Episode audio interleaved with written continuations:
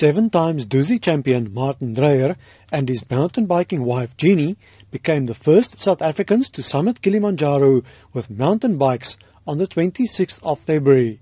Martin Dreyer says others have taken mountain bikes up Kilimanjaro before. He, however, points out that they did not follow normal hiking routes or carried their bikes all the way themselves.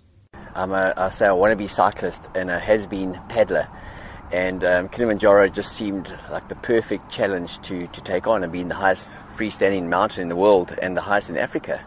And I mean, with gravity, I mean, who wouldn't want to come down from the highest point in Africa on a mountain bike? The Dusi Duke, Martin Dreyer, says they were not going after setting a new record.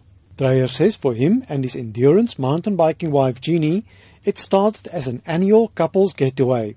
For us, our challenge was we wanted to be the first to go up the Marangu, which is the most popular hiking trail route, which is almost impossible with a mountain bike because you've got to carry and push your bike. It becomes a very physical sort of challenge to, to get your bike to the top of Kilimanjaro, Uhuru Peak. And but that that was what we wanted. We wanted it not to be easy, and you got to go up slowly because of the altitude.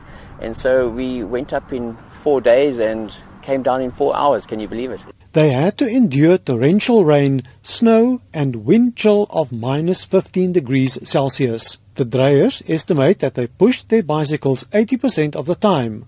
Endurance mountain biker Jeannie Dreyer says from the start, park officials and guides told them they were attempting the impossible. Mountain biking's Iron Maiden says the critics made them all the more determined. Having my bike next to me is almost like having a little pet that it just loved me and it's stuck by my side and it's actually quite therapeutic having this bike next to you and comforting I suppose but we've learned over the years how to push a bike and even so the last stretch up to the top we found other ways of maneuvering the bicycles around the sharp corners on the switchbacks going up the scree slope to the top. Jeannie Dreyer says the last leg to the summit, climbing a thousand meters over four kilometers, was tough. I've, I've got the saying when I'm in a hard place doing a race, every mountain comes to an end.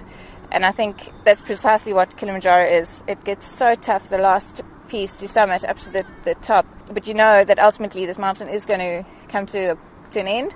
And then you've got the enjoyment of the views and the beautiful descent on the other side. The Dreyers says these epic adventures help remind them of the importance of the simple things in life. From next year, when their children are five and seven years old respectively, they would like to take them along on such adventures. Martin Dreyer says they want to teach their children to set challenges for themselves. I'm Dries Liebenberg in Durban.